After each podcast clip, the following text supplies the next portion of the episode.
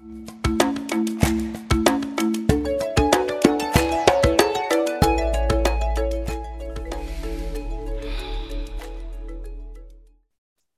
to the Y on Earth Community Podcast. I'm your host, Aaron William Perry, and today we're visiting with author Layth Matthews. Hi, Layth. How you doing? I'm fine. How are you doing, Aaron? Doing great. Thanks. Layth Matthews is a Buddhist economist and author. After graduating from the University of Washington in economics, he attended the 1984 Vajradhatu Buddhist Seminary Layth is president of Rigdon Financial Inc. and recently joined the faculty of College of New Caledonia in Prince George, British Columbia, as an instructor of business administration. Layth asserts that a wealthy outlook is the first step and the fruition of genuine prosperity. He is convinced the best way to help this world spiritually and economically is to make friends with oneself at the atomic level. And the best way to do that is through the practice of sitting meditation. His book, The Four Noble Truths of Wealth, a Buddhist view of economic life, provides the foundation of a deeper form of prosperity, which cools the fires of materialism from the inside out. Layth, I'm, I'm so happy that we get the opportunity to visit today. And uh, of course, we first met at a uh, uh, a green faith, eco faith conference in Boulder. I want to say maybe about five years ago, plus or minus.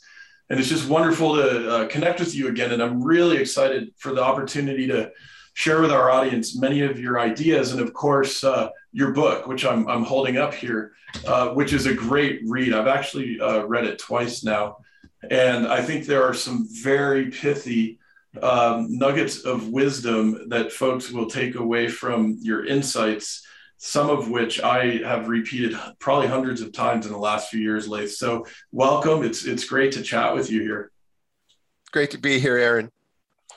So to dive in, uh, what's what's going on here with your background that is both business and finance on the one hand and Buddhism and meditation practice on the other. This this seems to be a, a unique nexus and uh, a wellspring for some very important insights.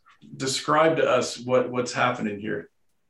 Well, I started out uh, with a somewhat idealistic perspective when I entered into university, and uh, through family connections and otherwise, I uh, simultaneously had an interest in uh, meditation.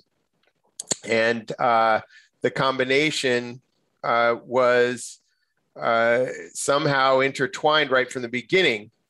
I think one of the things that was unusual for me was that I I went to a school that was very free market oriented. The University of Washington has, you know, a lot of professors from Chicago, and, and that tends to be Milton Friedman's school. So there's a lot of faith in, uh, you could say, the liberty of uh, economics or of human beings to sort of sort things out, you know, in in some kind of independent way.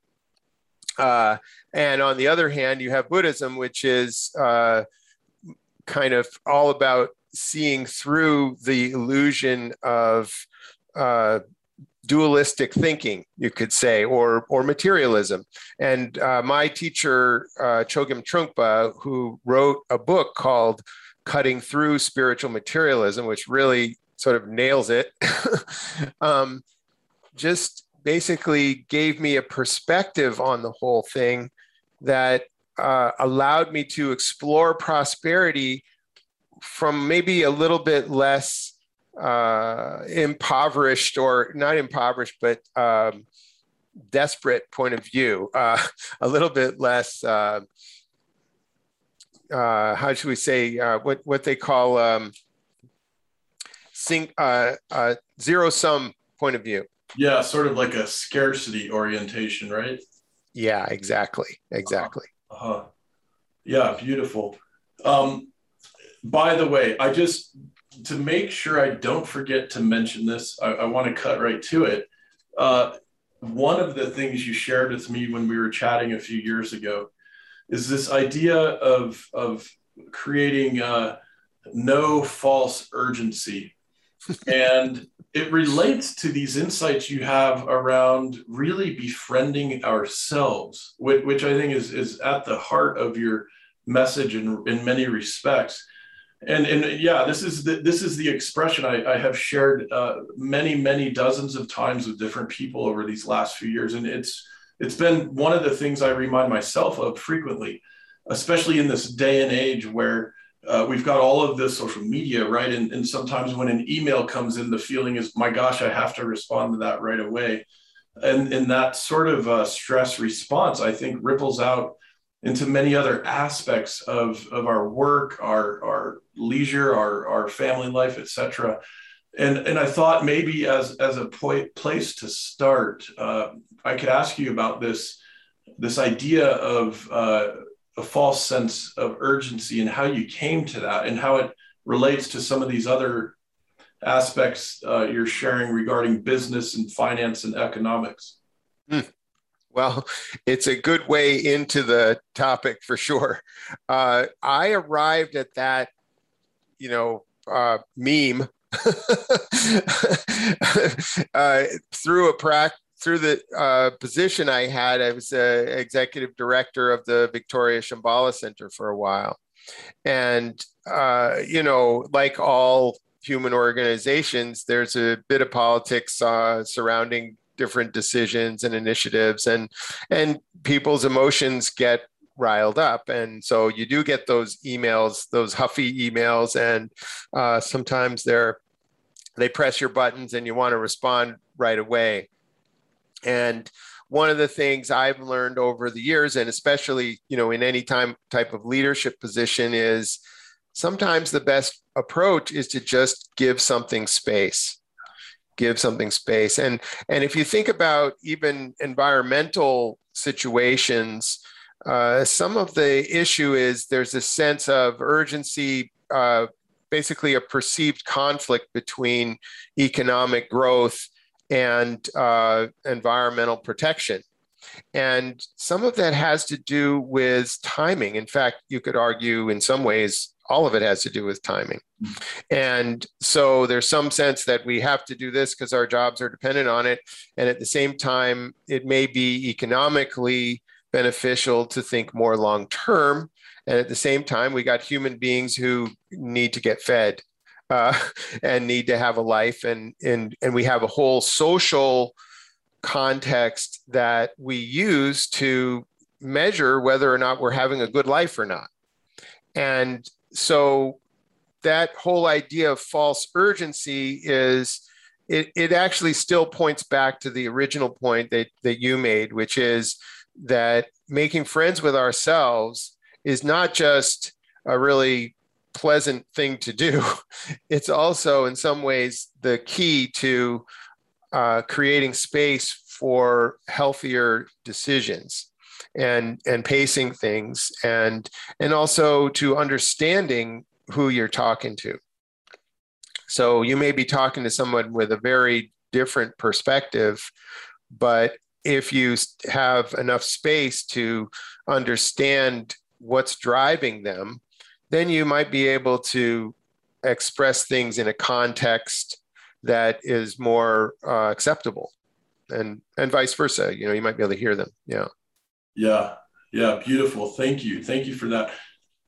I know you've prepared a few uh, visuals to share with us. And I think, you know, before diving into those, I thought I might ask you to summarize a couple of the key Buddhist concepts that you're applying to economic and business life, especially uh, this octuplet of uh, the rights, right? right understanding, right thought, etc. Mm-hmm. Wouldn't mm-hmm. mind like sort of walking us through that because I'm sure many in our audience are familiar with these, but probably a good number of of us uh, maybe aren't quite as familiar, and that I think would be helpful. Okay. Well, the premise of the whole thing, and including the basically the premise of the whole book, including the eightfold path, was what you're referring to, which is right, uh, mind, right thought, right, right everything, um, is uh, the the premise of the whole thing is that the view is essential. And so that quote that you you made at the beginning, which was the um, uh, a wealthy outlook is the is both the the first step and the fruition of pros- genuine prosperity. It's essentially the same thing. It's it's the view that we have towards uh, our life and the world in general that is the essential beginning for everything. Um, so that that pretty much narrows it down or expresses it, encapsulates it, and and so the four noble truths of wealth, it's it's all about the view. It's all about basically trying to loosen the knot of a materialistic outlook. And so, when by the time you get to the fourth noble truth, which is the eightfold path, essentially, um, there's a lot of different traditions present these things differently. Uh, it, it's really about kind of getting a little bit more practical about how you might um, apply or how you might act if you had a non-materialistic view. In other words, what would be important? Um, what would be important for you uh, if you had that kind of a view? So, and, and another example would be the the paramitas, the six transcendent virtues, which might be generosity, uh, patience, discipline, exertion. I know they're getting them out of order here. Uh, meditative, uh, uh insight, and uh, and penetrating insight, or you could say uh, prajna, which would, we would call transcendent wisdom, and and so a lot of times we think about generosity from the point of view of oh well, that's a virtue and it'd be good to be generous to other people and uh, but but that that can tend towards a dualistic perspective as well you have to watch out for that or you you know you're giving without any expectation of something in return which would be the definition of more genuine generosity but the way i would see those kinds of things would be actually more like practice for how would somebody who was complete or somebody who had transcended materialism operate in the world. So, generosity and patience, and these things would happen naturally. You just imagine what would it be like if you had nothing to prove? What would it be like? How would you act? If uh, generosity would be just sort of a natural expression of uh, basically someone who who had transcended ego that's how you would so you're sort of fake it till you make it in a way that's why they call them transcendent virtues they're, they're virtues from the point of view of transcending egocentricity which which we can talk more about so the eightfold path is is where it gets practical um, and so we start talking about right speech where you're you're talking about overcoming uh, gossip and sort of filling up space. But but you know we we could spend the whole time talk going through them. But but essentially, what we're talking about, what we always get round to, is what I would call space, um, spacious uh, perspective. Same sort of thing as not getting caught in false urgency, uh, allowing space around things as a way of addressing them, a way of working with problems, rather than uh, you know getting right into the methodology or the you know the construction project. And actually, I, I uh, one of my friends uh, put out a little uh, blog post, something about grief the other day. It was fascinating. What she said was you know, because she'd lost her husband many years ago in a tragic car accident.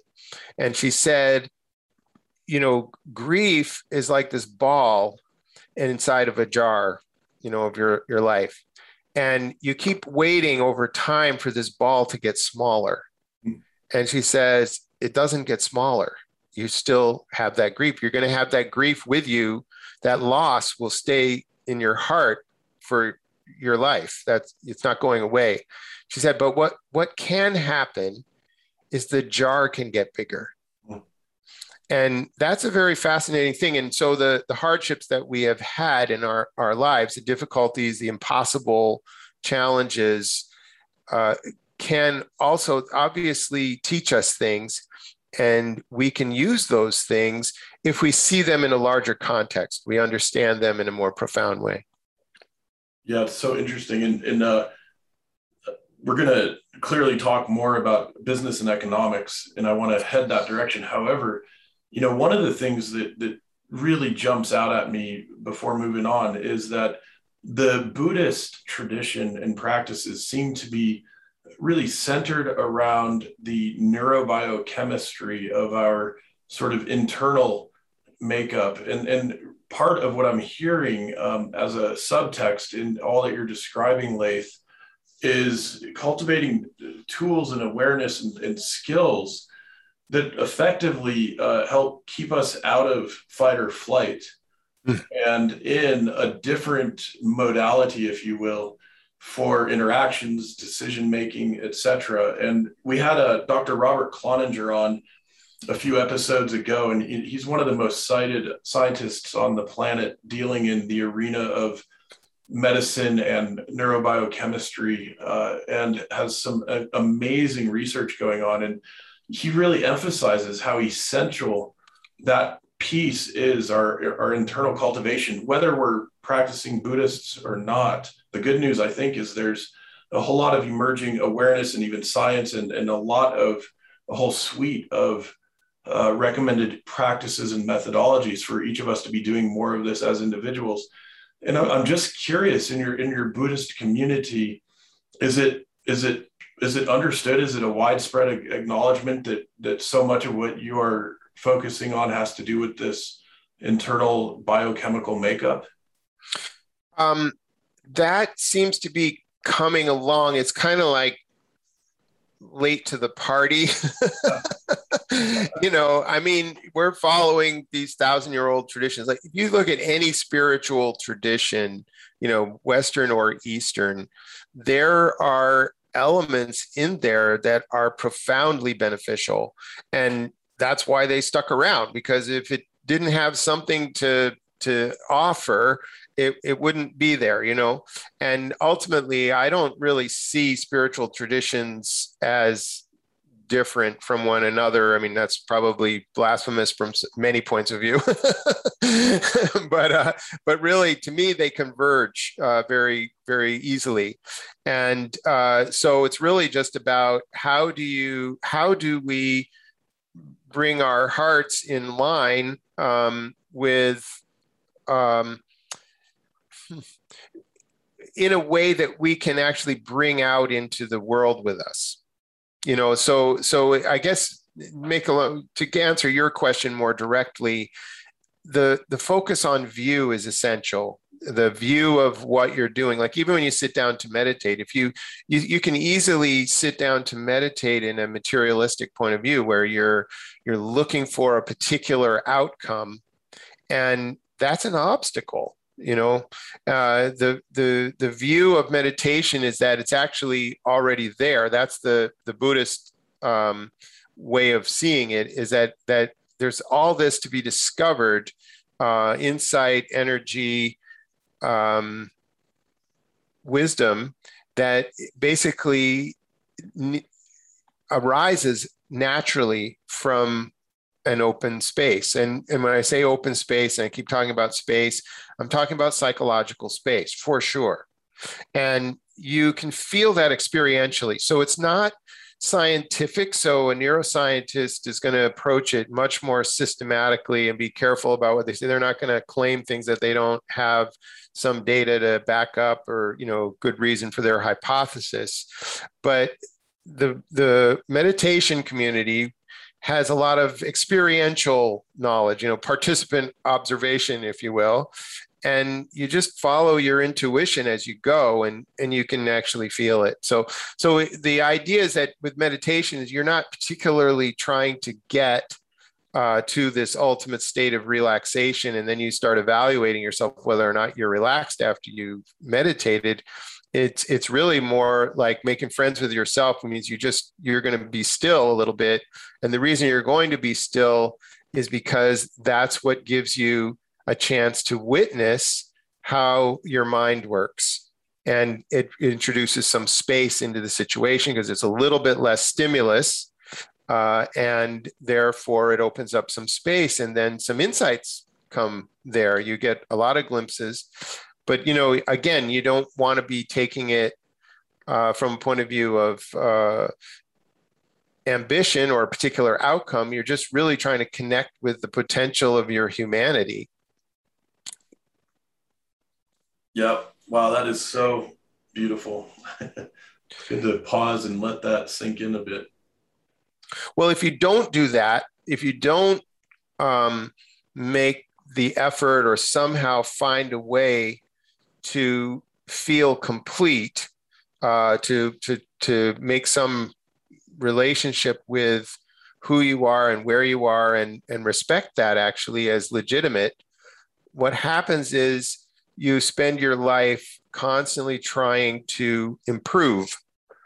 Um, and you know, okay, within within our relative world, there's ways to win the game of life if you want to think of it externally, like you know, what school did you go to? How much money did you have at the end? You know, what kind of car do you drive? Blah, blah, blah.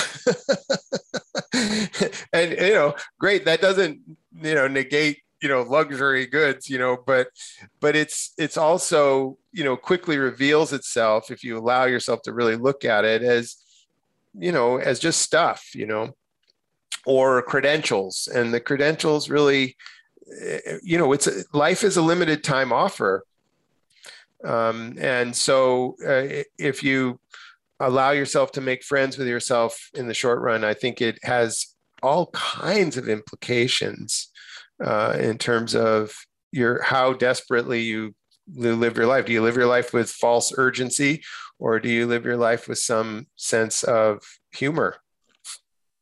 Beautiful. Um, well, listen, would this be a, a good time to look at some of the visuals that you've yes yes. I have some highly sophisticated uh, visuals to share with you. Uh, now i usually uh, do this on the back of a napkin. I probably was drinking beer when i came up with it just so you know it, how carefully i've put it together. So i call this little teaching the three charts and it just it's another way of getting at what we've been talking about. So the first chart is uh, is called "How Life is Supposed to Go," and it's a chart where you know the the y-axis, the upper axis, is showing prosperity, and the the x-axis, the longer one for those of people who know about charts, some people hate charts, um, is time. So uh, so here's the here's how life is supposed to go from my point of view. So you know, you're you're where it says birth and then it goes to later. I probably should have just said death or something, but I was just trying to be flippant. Um, but but anyway, the general uh, underlying assumption is that we live with, and you know whether we acknowledge it or not, is that things are supposed to get better over time, right? That that life is supposed to be within our control. We're supposed to, over time, we should be able to make things better and better. That's so, the general. Just to describe the chart a little more for folks yes. maybe who aren't looking at the visual, uh, we've got this uh, straight line sloping up to the right, essentially saying that as time goes on in our lives, the expectation is that prosperity increases, right? And so that's sort of like the cultural mythos in a way. Yeah, Exactly. So that's just uh, all I'm really trying to do with this chart is acknowledge that that is the underlying assumption, and that if your life doesn't improve over time, there's uh, another assumption, conscious or unconscious, that somehow you screwed up, mm. right? But then, if you read some popular uh, literature, uh, you might have a more, how do you say, uh, informed perspective or a more insightful perspective. And so you might uh, modify this chart. Uh, and you might say, well, you know, I'm going to have lots of ups and downs, uh, uh, but I'm going to learn from my experience. So the chart might look like this. Okay. Yeah. So instead of the straight line, you've got the uh, sort of st- sine wave cycling up and down around the general trend of the straight line. Not not unlike the Keeling curve, actually, which is one of the best known charts related to uh, carbon loading in the atmosphere and, and uh, global climate change. Yikes. okay. Well, you're so so anyway, that's that's how life is supposed to go. So you might, you know, maybe you're wise and you realize, well, it's not going to always go that way, but if I keep working at it, you know, it's going to go uh, my happiness and my, you know, success in my life is going to uh, is going to make progress over time. But so now you have to remember that we are, of course, we're watching this podcast for the most part are in the wealthiest part of the world amongst probably the wealthiest people uh, in our part of the world perhaps uh, but this is a chart that i call how life really goes which is much more like this now honestly uh, it's not entirely true. So this you can describe it if you want, Aaron. I'm going to add one more line to it in a second.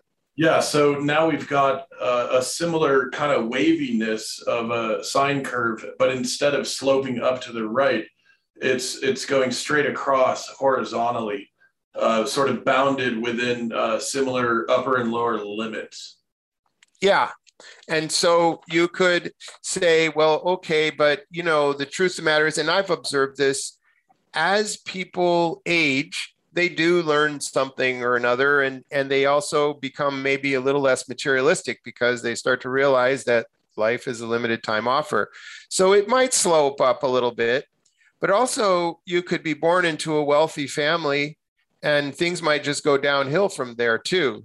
So mm-hmm. you might find that you have, uh, or it might just start low and stay low.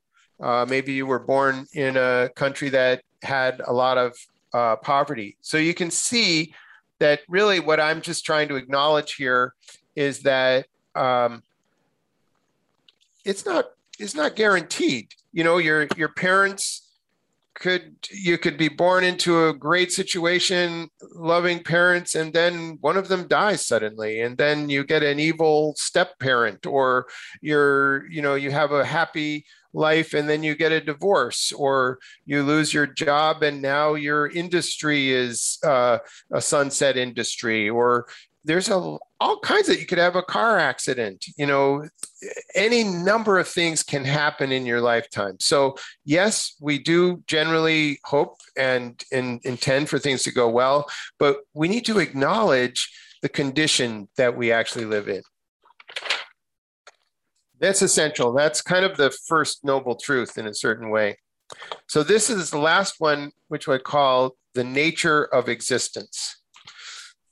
Mm. And so, this is, uh, you can describe it if you want. Uh, so, you, yeah, so, instead of a, uh, a sine wave moving in, in uh, direction left to right, what we're seeing now is a cycle, a circle uh, with with a dot or point in the middle of it uh, in the chart. So that's quite interesting, and uh, it's reminding me of a couple concepts that Layth, I'm imagining you're probably about to speak to. yeah. So the the title of this chart is the nature of cyclical existence, and uh, sometimes to sort of make it make it better I I put a a couple of legs on it, and then you know I put some chairs on the circle because it sort of looks more like a Ferris wheel. Um, and and and basically uh, the idea is the notion of cyclical existence is that as long as we have this uh, this point in the middle actually it, it, I, I just put that was a new thing I added on. I tried to add to show the cycle, but the as long as we have this point in the middle, whoops, um, uh, with the, we necessarily keep going around and around. And and that's the thing to understand is that the, that and that's the one of the essential points of, of Buddhism is that if you have an egocentric perspective, you you cannot avoid this cyclical uh, experience um, because you're you're you have this slight astigmatism or you know obscuration of understanding that is uh, keeping you referring back as if that's the the ultimate uh, perspective. This so really, really interesting. It reminds me not to get too far afield here with, you know, theological or philosophical concepts. My apologies if you can hear the fire truck going by here. Um, the uh, this there was a notion that Nietzsche articulated about 140 years ago, plus or minus maybe 130 years ago, called the eternal recurrence of the same. And he sort of ironically or jokingly suggested this is the greatest horror, uh, the greatest uh, source of fear for folks in the Western Judeo Christian tradition, particularly the modern Western uh, world, where there's this obsession with the beyond, whether it's the afterlife or retirement, right? There's this there's this big mythos that everything's going to be way, way better somewhere off there in the future. And I think part of what Nietzsche was getting at is look, let's make the most, like you say, Layth, uh, life is a limited time offer. Let's make the very most of what we've got now. And mm-hmm. so kind of his construct to help shake up, if you will, the, the Western psyche at that point in time. Yeah. Yeah. Well, I think that understanding that um, sort of necessary relationship of egocentricity and the ups and downs of life uh, is really valuable uh, because everything is always evaluated from the point of view of me. How's it going for me? You know, so that that's one perspective, and and the, at the same time, how do you work with that? Like, if that's really the situation, how do you work with that? So, so Buddhism offers two different ways to approach that. First thing is um, you could by by living a virtuous life, and you know basically the paramitas, the eightfold path, um, this kind of thing. Uh, you know, virtue in a sort of a sort of standard practical sense, the way we normally think of it, generosity, patience, exertion, and so forth, you can expand the circle. So here you can see there's another circle going round and and so what that does that sort of following a virtuous life and respecting others and being kind and so forth ultimately that creates a a karmic situation that is perhaps potentially more peaceful, more generous, more more uh, more leisure, more opportunity for uh, spiritual insight. Okay, so then the next question is, well, what spiritual insight? What what do you mean by that? Like what what am I trying to get? Right. So the the biggest thing is that you actually grok this that you that you actually say, okay, it's cyclical existence, and right now I'm at the top of the Ferris wheel. Um, you might as well take in the view, right? You you might as well enjoy yourself where you are, and at the same time, when you come around to the bottom of the Ferris wheel, you have a different way of looking at that too so you're like, if you're, you know, you're going through the realms. We we have, there's different ways of explaining, but the, the six realms. And if you find yourself at some point in the in the hell realm, but you're looking around and you're thinking like, whoa, this is the hell realm. Well, the hell realm is a place where you know everybody's angry and it's easy to create negative uh, repercussions, and you just you know you're just in this fight or flight uh, zone. But if you're in the hell realm and you know you're in the hell realm, are you really in the hell realm? Mm-hmm. So you don't actually get off the wheel. A lot of times people are thinking from a spiritual point of view, like I'm practicing so I can get out of cyclical existence. But I don't think you actually do get out of cyclical existence, even if you practice and you are enlightened.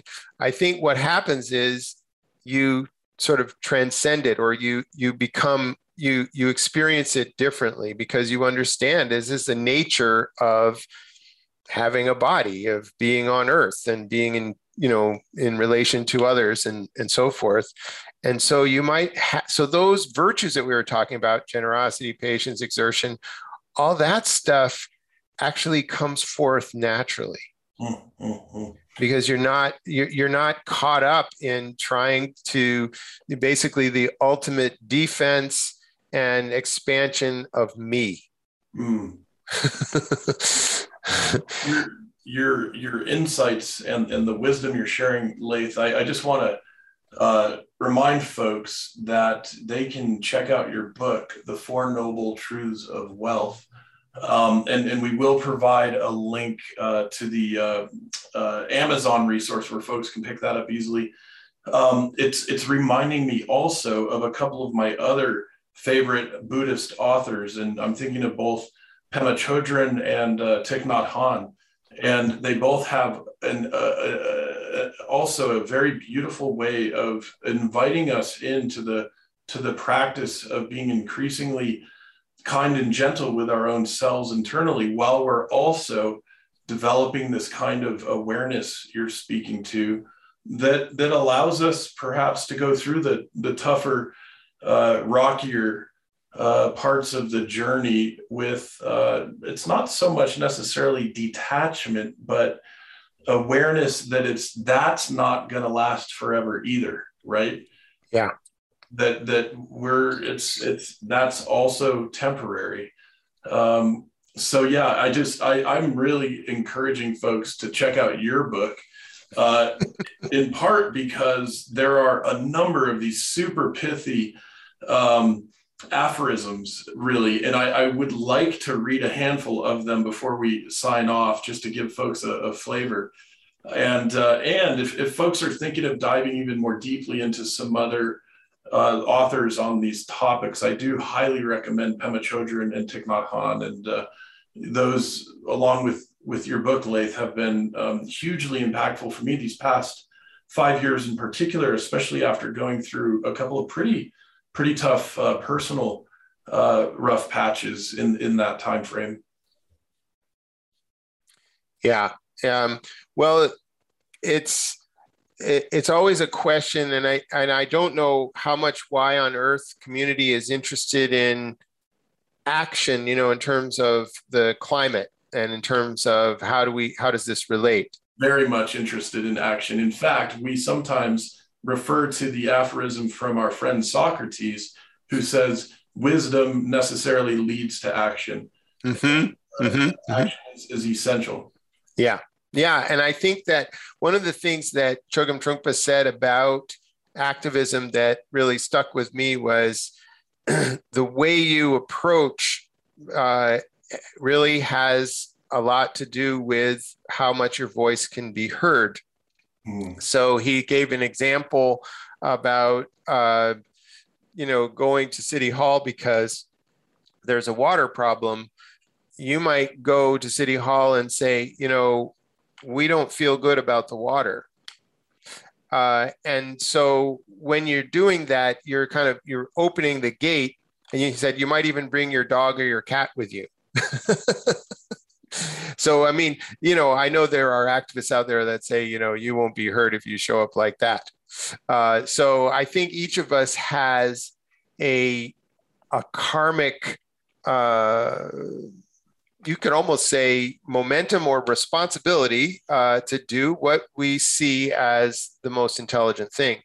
But i think that if we also can explore what it means to be friends with ourselves and ultimately making friends with yourself understanding yourself better and your sort of nature better essentially easily translates to understanding others as well because others are are really no different than us. They just have a different karmic uh, stream. And from the the big point of view every there's a million reasons why every one of us is the way that we are so you could say the reason why somebody who advocates for coal is the way that they are is because of a million confluent reasons that make them think that way. So you can't uh, just change that, you know, other unless you're going to be like Mao Zedong and then you want to kill everybody who thinks the wrong way. And then what do you know? The leftover people start thinking that way too, certain percentage, you know. So you can't it doesn't work like that. You you create uh, ag- aggression perpetuates aggression. So if you can take a more transcendent view, you can a more spacious view. What happens is you you see opportunities to be more effective. So I'll give you the example. If you're you're on the stage in the theater, and then somebody yells, "Fire!" and all of a sudden, you know, there's a fire in the theater and the theater's packed, and there's two pathways out of the theater that you can see, and um, they're packed with people. There's no way out, right? But if you have a little bit more space, you know, your perspective might be a little bit more like this. And now you can see, okay, there's those two ways out. There's two ways out over here and oh and by the way there's a fire extinguisher which you didn't see before because you were so focused on those two. You know how you're going to climb over everybody and get yourself out. Yeah, yeah interesting uh, interesting analogy. I'd like to remind our audience this is the Y on Earth community podcast. I'm your host aaron william perry and today we're visiting with layth matthews the author of the book, The Four Noble Truths of Wealth, uh, will provide a, a link in the, uh, to Amazon where you can get the book if you're interested, and also a link to the uh, Facebook resource, The Four, Four Noble Truths of Wealth, where you can connect in a little more with Layth's content. And I, I want to be sure to thank our sponsors and partners who help make our podcast uh, series possible, along with the other community mobilization, education, stewardship, and regeneration work that we're all doing together. And uh, this includes Earth Coast Productions, the Lidge Family Foundation, Alpine Botanicals, Purium, Earth Hero, Liquid Trainer, Vera Herbals, Growing Spaces, Soilworks, Joyful Journey Hot Springs Spa, Earth Water Press, Dr. Bronner's, 1% for the Planet, Ecoversity, and of course, a whole bunch of folks who have joined our monthly giving circle. And uh, if you haven't yet joined and you would like to, you can go to yonearth.org slash support and set up a donation at any level that works well for you. If you'd like to give at the $33, $55, or $77 levels, we will send you one, two, or three jars of the Waylay Waters hemp infused aromatherapy soaking salts each month as a thank you for your support.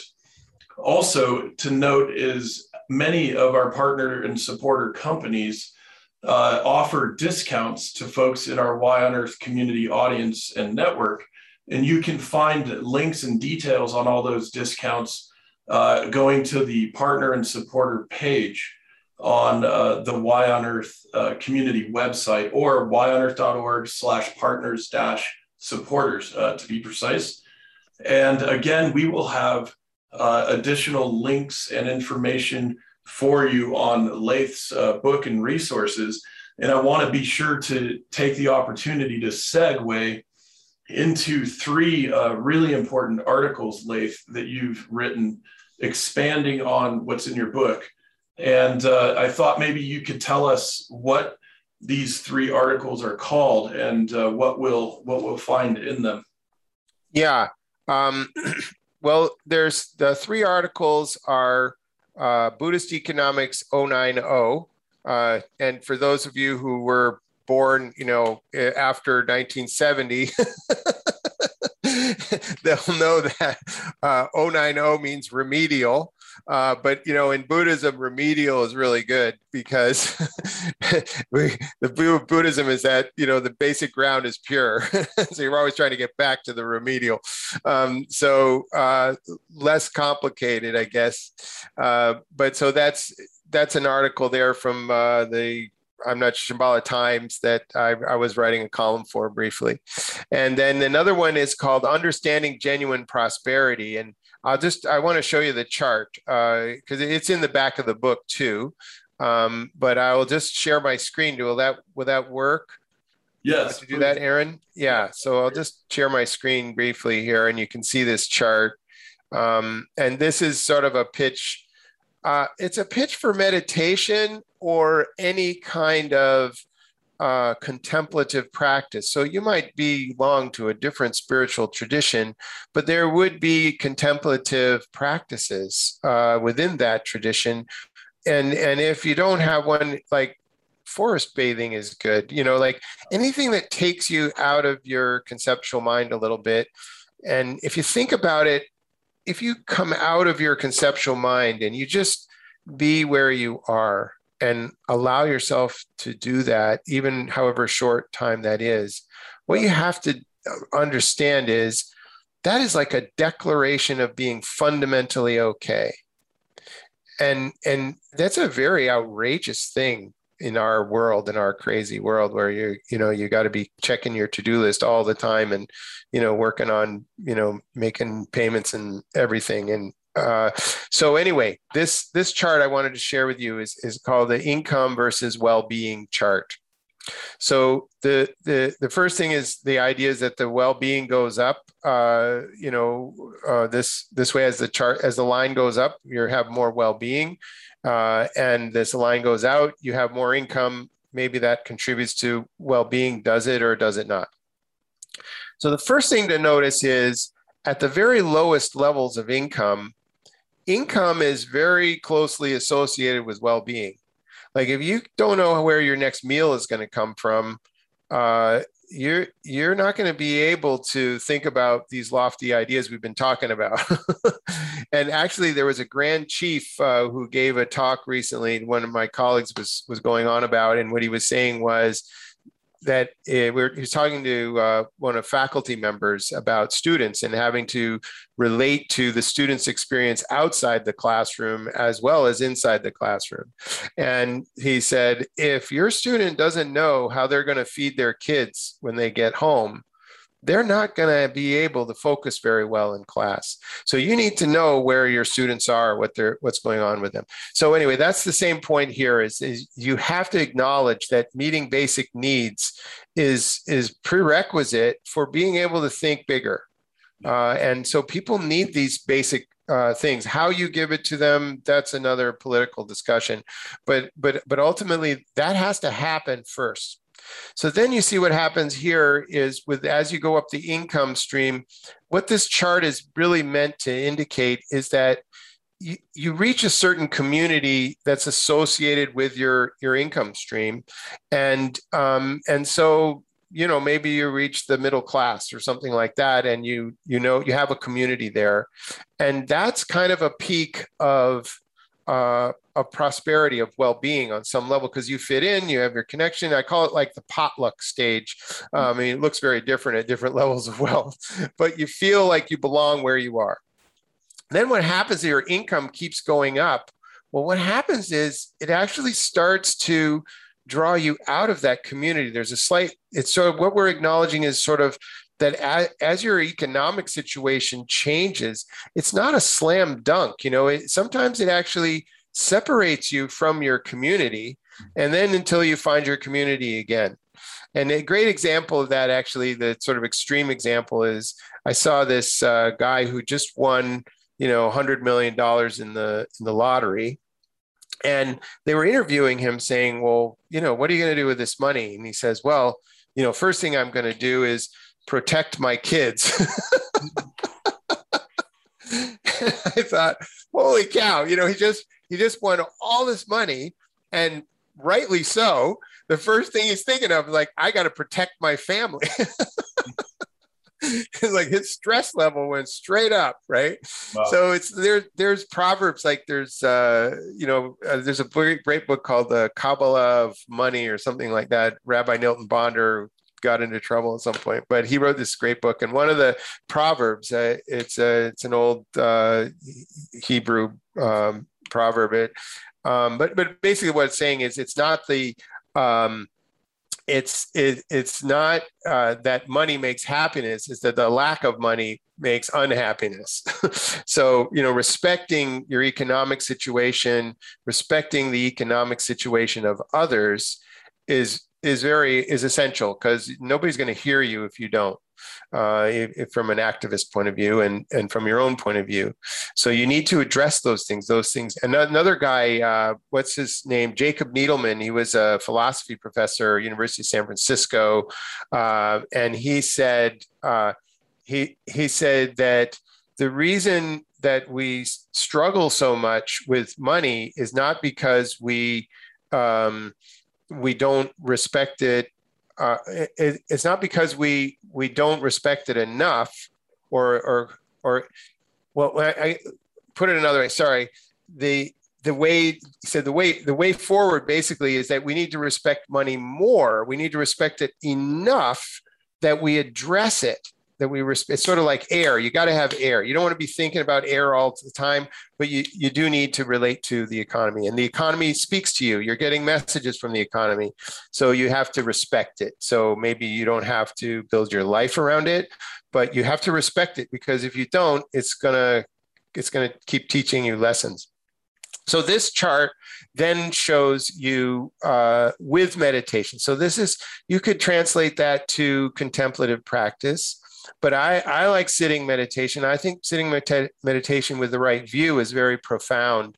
Uh, and again, it, it levels off because, you know, income, higher levels of income, if you have more income and you also have a contemplative practice or you understand what that does for you, the value of your mind, basically, uh, you will use your money more effectively you will spend your money, you will support uh, environmental causes rather than buying a new SUV.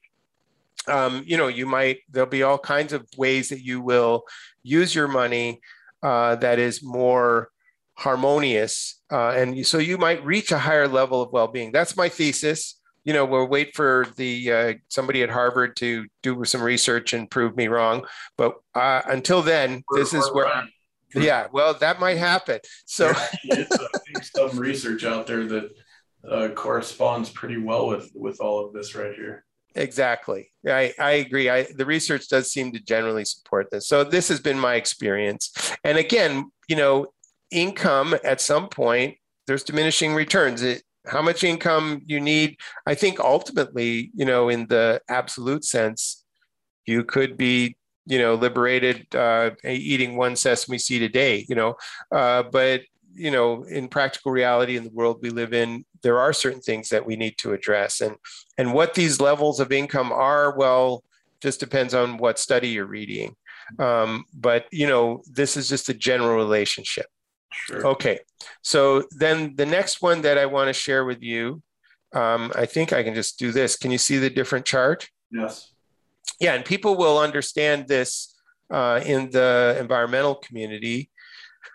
So this is a sort of a thesis that I have, and this is that this is not particularly Buddhist um, uh, necessarily, uh, but it is a thesis that I have about the the the view, the guiding star that we need to to change the world basically to change the world in a meaningful way going forward mm-hmm. and the, what the, it's a simplistic way of stating it but i think the guiding star or one guiding star for us that would transform everything is if we all shared the same guiding star of open migration mm.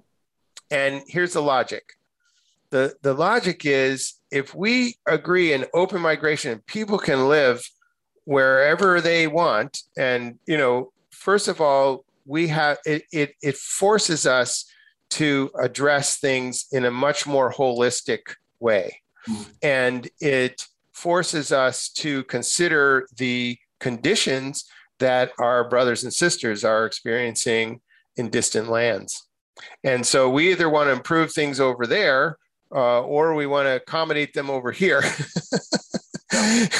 and I think that that's really, you know, some people would say that's a scary idea. So again, uh, I'm talking about this as a guiding star. You can see all kinds of problems with this uh, if you, you know, throw open the gates or you don't respect borders or you don't use the border as a way of um, almost encouraging certain things. Uh, so I'm not saying, you know, therefore there's a simple solution, just you know remove international borders. But but i am saying that if we had that as being the ideal mm. and we and we said you know we're working towards this this is we're all going to live in one world. And all you people who are struggling to make a living in in the amazon we can help you find a living here. And we're going to put a we're going to make it a national park now and because we need everybody needs that that forest. Because if you don't address their circumstances they're going to build houses. Mm. Um, and uh, so anyway, this is the, the, but but also what you see in this chart is that there's a cyclicality. So if we say ambivalent isolationism, which is also known as business as usual, mm. you can see that if we if we make like if you look at what I wrote, I did this when there was a lot of immigration migration to Europe, and what you are seeing in the, if you look, let's let's look at the open migration chart. The first thing that happens is you have a negative, right? Because you all of a sudden you got to accommodate all these people, right? But if you look at the economy of of the, especially the developed nations, which have aging demographics, all those co- economies, those countries that took in a lot of refugees, that took in a lot of young people uh, who who were economic migrants or or whatever, their economies will actually be more sustainable. If you have an economy with a bunch of people aging out, it's not good for the long-term economy. My, one of my economics profs said, told me once, there has never been an economy that grew with a shrinking population. Mm-hmm. And so we have that in spades in the developing world. So we have to change the way we we operate. And I think some of that is happening. So we look at the blue line. So what happens is we ignore the environment, we ignore migration, we build walls around our, our kingdoms. And what happens is we become more and more precious inside of our walls. And so it rationalizes the aggression that we send towards the outsiders because we've walled them out. and so we get more pr- protected here and, and you can see how the virus could make us you know move down that road. But it also has ups and then downs and ups and then downs. So we get protected for a while but then we can't figure out why you know uh, things aren't aren't growing why why we we have a a, a more depressing experience. And and you know this chart is probably optimistic in terms of where the environment's going yeah um, the, so anyway, that's that's what that article's about, and um, so that's I want to. If people are interested, they can they can explore that. Um, yeah, thank you so much, and and Layth, uh, you're clearly uh, touching on some very big topics. And, I, I love it. I love it. I, I want to. I got to interject two quick things, um, just sort of as the host of the discussion. One, you mentioned forest bathing, and I'm sure some of our audience are familiar with this idea of Shinrin Yoku, the practice. So that comes from the Japanese tradition, and uh, it, it's a very deliberate practice, and, and one that uh, I hope many of us experience regularly, where we we go into a forested area or even a park, if that's what's available, and just kind of sit in one spot for uh, a while. Uh, sometimes it's it's hours and notice everything going on right around you, whether it's the ants moving around, the gentle breezes, the bird song, etc. Uh, it really helps us open up to all the magnificence and complexity of the living biosphere. And also, there's plenty of science out now showing how doing so has a variety of ways of uh, improving our neurobiochemistry. Um, and then the other thing, I, I, have to throw this out there. You used the term grok earlier.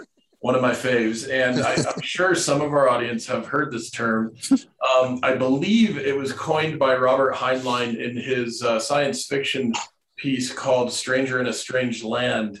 And the idea is to, to really understand something, to deeply and comprehensively understand something. I think that's my working definition, anyhow.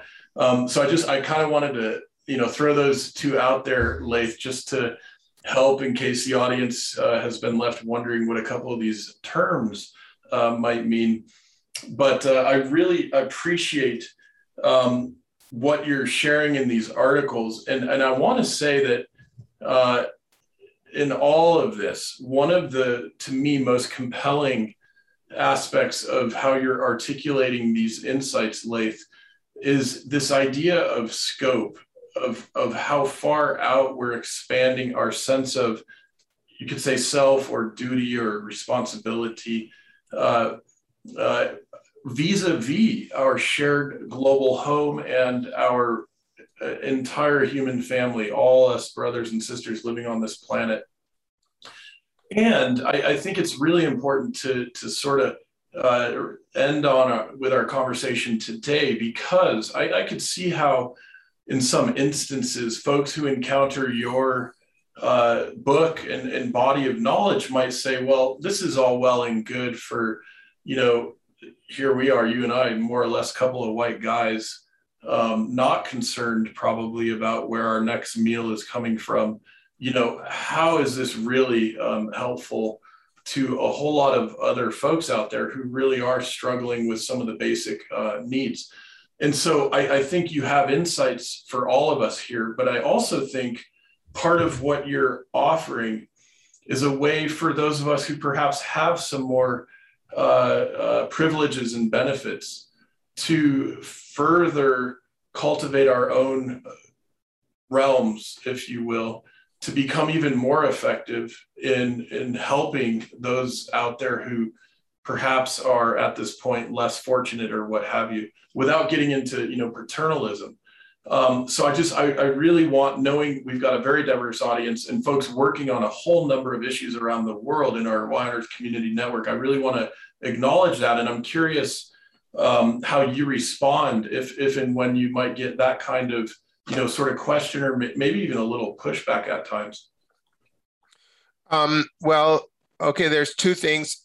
One time when I was giving a book talk uh, in Victoria uh, somebody stood up and said, you know, why don't all the people uh, who live on Beach Drive, which is this, you know, opulent part of town on the ocean, why don't they all sell their houses and then, you know, we could we could pay for everything, and you know, we could lift people out of poverty, etc.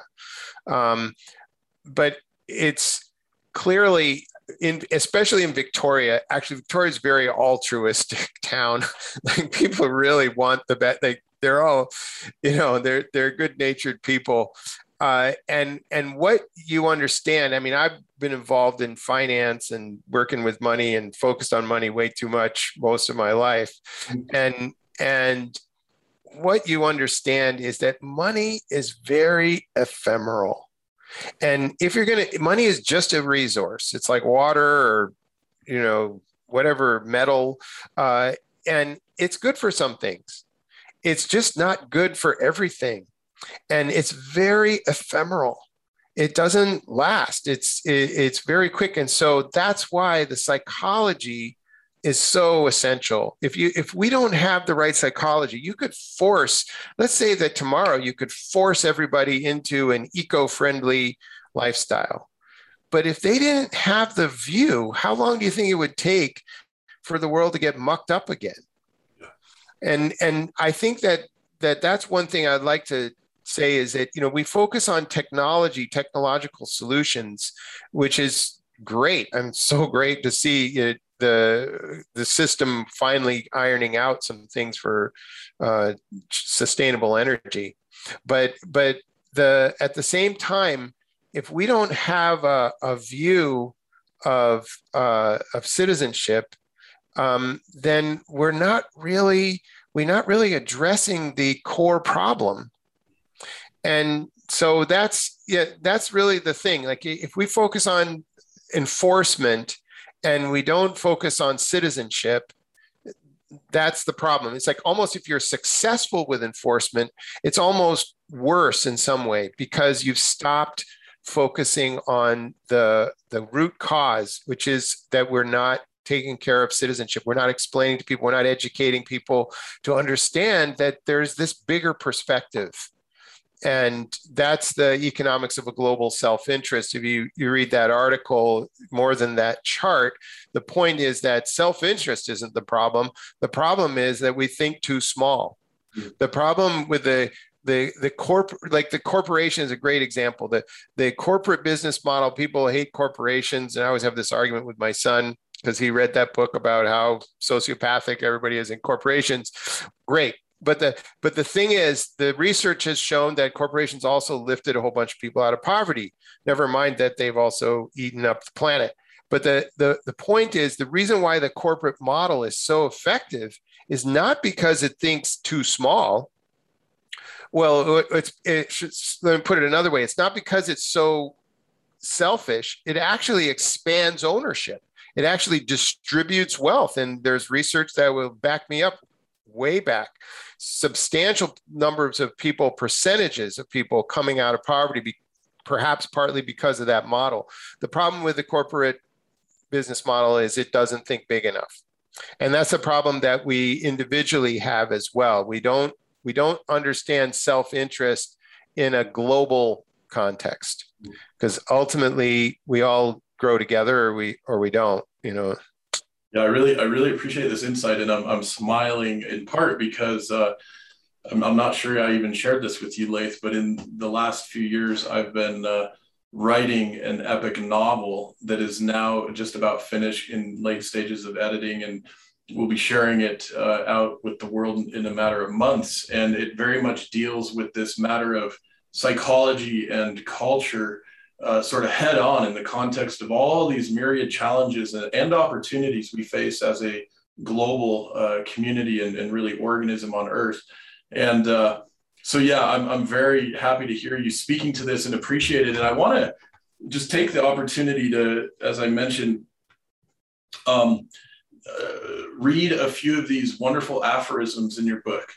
And uh, here's one I just opened to. Ironically, the most common goal of working people is retiring, right? Um, and I'm just, uh, you know, you couldn't help but wonder if it was because retirement was a meaningless vacuum versus the fulfilling engagement their working lives had offered. Who knew, right? I'm just randomly opening to some of these um, egotistical fixations, crowd out fresh ideas that might be better for others and for oneself in the long run. Um, it is relaxing with the holes in one's identity that creates a tremendous space for humor, curiosity, and compassion. And, and that one's great because it's got some of these keywords you've already mentioned um, the uh, space, the humor, and uh, compassion, of course, is, is, is so central to the, uh, the Buddhist framework and such a big part of the the work that we do from the inside out here at the Y on Earth community. And um, here's one more just to drive the point home about all that you've been sharing. We are constantly seeking external solutions to internal problems, right? And I think very much some of the wisdom coming through your work, Layth, is that one of our great opportunities is this inside out uh, approach to our, our work in the world, our responsibilities as individuals, as parents, as community members, and our ability to help in the great effort of regeneration and cultural evolution and enhancing health and well being in whatever ways we're being called to do so. Hallelujah. yeah, I you know, one of the things that I often will say that generates some controversy, but I think it's only because people don't understand it, is, and this is something my teacher would say indirectly, not quite as bluntly as I do, but uh, you just have to cheer up. If you could, if we just cheer up ourselves, if you think about what it is to cheer up. So when you say cheer up, that doesn't mean be happy and be ignorant. It means you know, wake up but don't um, don't assume the worst. And and and you have to ex- understand that you are an example. You know, we're all an example for each other. And cheering up is like that declaration we were talking about of a fundamental okayness. And you can just cheer up. And you might say, oh, there should be a reason to cheer up. Not necessarily. You, you're a human being. You have perception, and perception is rich. And if you don't think it's rich, then you're not looking close enough. you just need to take, or you can take one step back and you will see. Um, ultimately, and that's one of the premises in the book that uh, I should end on, which is that um, perception is ultimately what wealth boils down to. So, if you think about how you should manage your money, how we should manage the economy, how we should support each other, ultimately, our goal should be maximum perception because perception leads to wisdom, leads to compassion, uh, leads to peace. So beautiful and so pithy.